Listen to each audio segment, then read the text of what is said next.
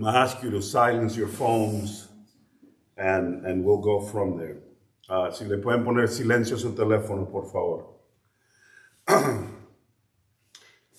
John chapter 9. Now, what we're going to have here is John telling us something that has to do with a translation he is going to do. Listen to verse 7. This is Jesus talking to... let's start with verse 6 so we know. This is a blind man who's being healed. John 9, verse 6. When he had thus spoken, he spat on the ground and made clay of the spittle. And he anointed the eyes of the blind man with the clay.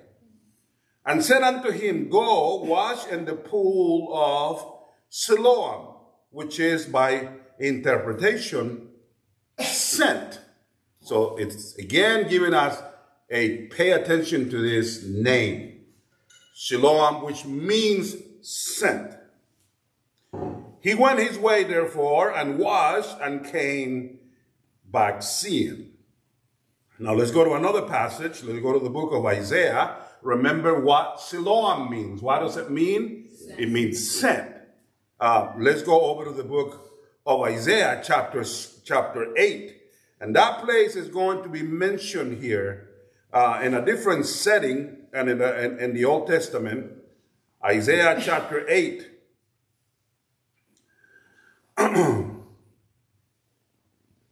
Verse 5.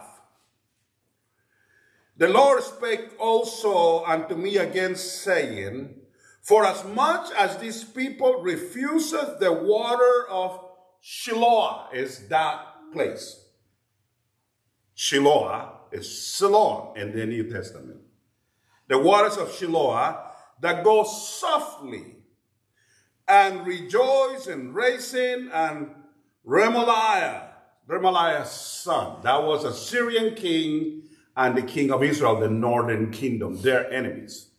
Now, anyone that has a different translation, read verse 6 for us, please. See if you have the same. I'm reading King James. If you have something different, not New King James, because it's going to say almost the same, but because this people, Israel and Judah, have refused and despised the waters of Siloam, the only prenatal fountain of Jerusalem and symbolic of God's protection and sustaining power, that go gently and rejoice in and with Rezin, the king of Syria, and Remaliah, son of Pekah, the king of Israel. Yeah, Pekah. His name is Pekah, actually, but yes. Now, what translation are you reading? Amplified? Amplified. Amplified. Sounded like the Amplified. It's a very flavorful, more of a commentary in it. But yes, it's accurate in this sense. It'll give us what we need. Let me read again in verse 6. For as much as his people refuse the waters of Shiloh, that goes softly and rejoice and Rezin and Remaliah's son, which name was Pekah. Let's pray. Father, we thank you, Father, for your word this morning, Father. Let us, your Father, be anointed and bring your word alive into our hearts this morning. Father, that we learn and we would retain, Father, what we learned this morning in Jesus' name. Amen. Amen. God has given them a choice. He said, you are rejecting the waters of Shiloh, that are actually soft, kind. They run without any turmoil. No drama involved. Just me and you. We're just dealing with each other. I gotta correct you, God says. I gotta talk to you about something. I gotta bring you back to me. And my way is to go with the water of Siloam. I want to restore you. I want to move you toward me in a powerful way. So I'll do it kindly, softly. It's a word that comes from a pulpit that pierces your heart. It sounds hard, but words from a pulpit, they're kind, even if they're hard. It is much different when the judgment falls in a different way, harder. The rebuke of a wise man says in the book of Proverbs, it's a good thing. Gently, God will speak to you through the scriptures as you open them up and you are reading, and God pierces your heart and says, change this. Gently, God pushes you in the right direction. He whispers in your ear. He speaks to you. Elijah had to find that out. Elijah, the great prophet, had done some great deeds, and now he's backsliding, hiding in a cave, trembling over the threat of the woman named Jezebel. And he's used to seeing God in a hard way. A fire comes through and burns through the whole place. An earthquake comes and shakes the whole mountain. A wind that breaks rocks comes through. And the Bible says that God was not in it. And then a whisper came to him. What are you doing here? Yes. That's the waters of Siloam. It's God in his infinite mercy nudging you with his Holy Spirit. But God says there's another way. In fact, it says you have already rejected that. You like Rezin. That guy is your enemy, the Syrian. That guy will come to grab your children by the feet and smash them against the wall. And I'm not trying to be graphic. That's exactly what they did. The guy will bring his army and rape every woman and every child in this place. The guy will torture the men of this place. And if you're leaning on your brother, cousin from the north, Pekah.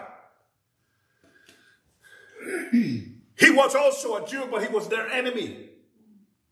A follower of the world. He says, he ain't going to help you either. He's going to be destructive. You're looking at somebody who wants your destruction and another one who wants your destruction, and you think that they will do better for you. It ain't going to happen. When God was healing that blind man, put spit on his eyes. And he says, go to the pool of Siloam. And John tells us it means sent one. The things that God sent you. Sometimes it's a person like Nathan the prophet to David, to speak in his face and give him a hard word, but an opportunity to turn from his evil ways. David was in sin. Sometimes it's God allowing a minor thing to happen to you so that something major can be avoided. You remember the sons of Eli? Can they claim that nobody told them? They could, but it will be a lie.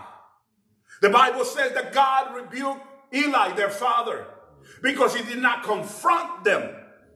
He did not face them down. But it wasn't that he didn't tell them. Let's look at it from those boys' side. When they were running around with the women of the temple and they were stealing the offerings, the Bible clearly says that their father came up and said, it's not a good thing that I'm hearing about this. Do not do this against God. He spoke to them.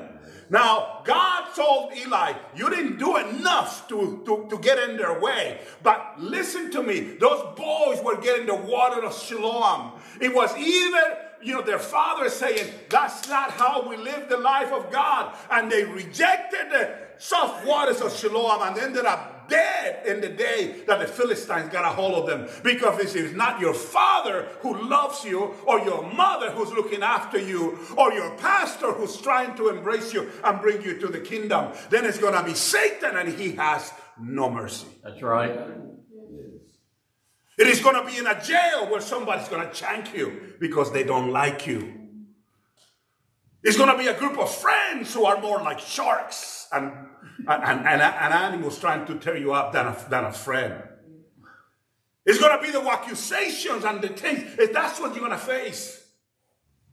The waters of Shiloh is what God sends to rebuke you, what God sends to bring you, what God sends either a person or an occasion or an experience to stir you up that you may know what's going on. Most marriages that go through a whole struggle and are battling can look back to the nudges of the Holy Spirit when the Holy Spirit was saying, that's not the way, behave, go home right now. The whole thing could have been avoided had you listened to the waters of Siloam.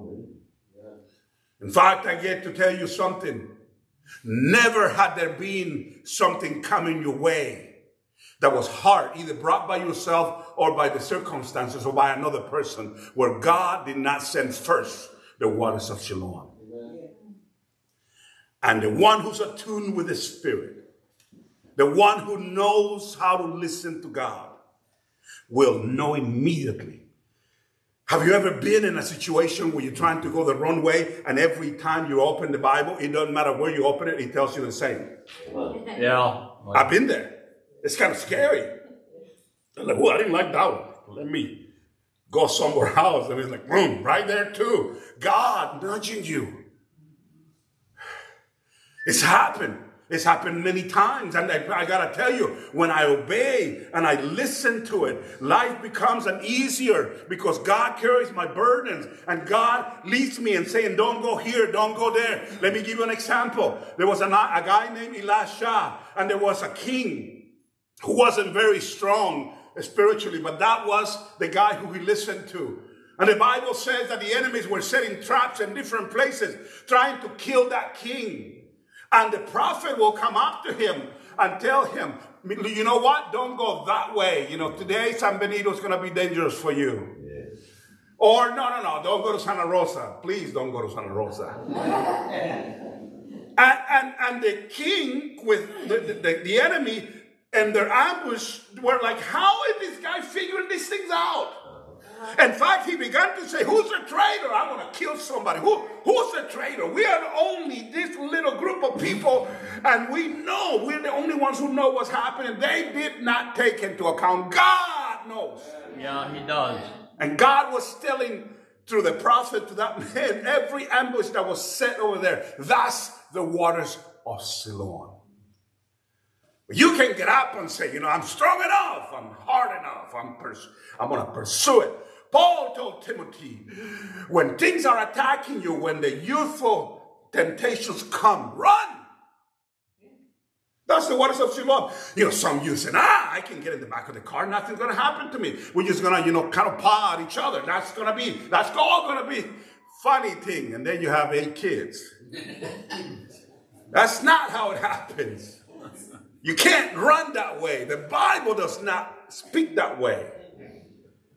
The waters of Siloam says, don't get there. And get away from this guy who that's all he wants. That's where you're going to find it.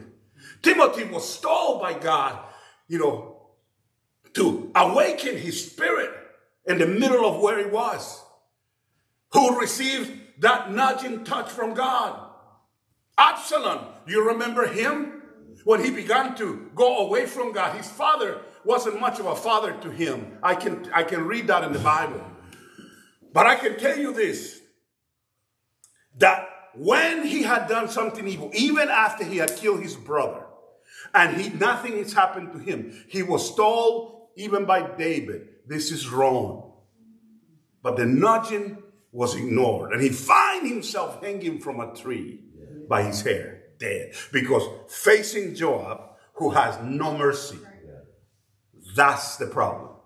It's either the waters of Siloam, of Rezin and Pekah, and they hate you.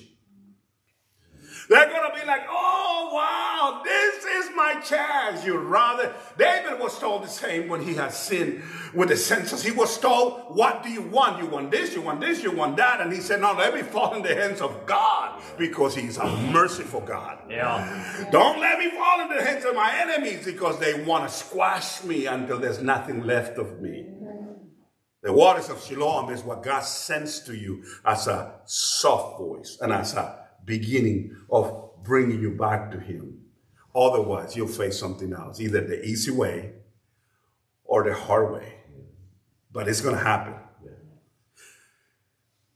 A la buena or a la mala. But it's going to happen. You're going to face it when God is nudging. Look into your own life and I'll look into mine. And find the nudges of the Lord. You want to make a commitment for this year with the Lord? Listen to his whisperings. Because when you listen to his whisperings, 80 to 90% of your problems will go away. Yeah. Sometimes we need miracles because we are in the wrong place, doing the wrong thing. And God is a miracle worker. I remember having gotten tangled up with wrong people. And I remember somebody taking a shot at me really close up. It's really hard to miss me, but he missed me. But you know what? My prayer was, oh God, now I want God, right? Well, you don't have to get there, Oscar. You can actually have listened to the waters of Siloam and not find yourself in that position. May God allow us to listen to that passage. Listen to it again, and we'll be done right there. It's in chapter 8 of Isaiah. And verse 6, for as much as these people refuse the waters of Siloam that go softly and rejoice in Rezin and Remaliah's son. Can we read it with your translation, Paula? It's verse 6, chapter Isaiah 8 and verse 6. One of the beauties of that passage is it is really piercing to my heart. Do you have it? Go ahead. Because this people, Israel and Judah, have refused and despised the waters of Siloam, the only prenatal fountain of Jerusalem, and symbolic of God's protection and sustaining power, that go gently and rejoice in and with Rezin, the king of Syria, and Remaliah's son, Pekah, the king of Israel. That's it. He said, you're going to have one or the other. Pick. Just go for it. Have a blast. Tell me how it went afterwards. I can already tell you because I've been on one side and on the other side. And it's not fun when you go to this side. God bless you. Amen. Praise the Lord. Well,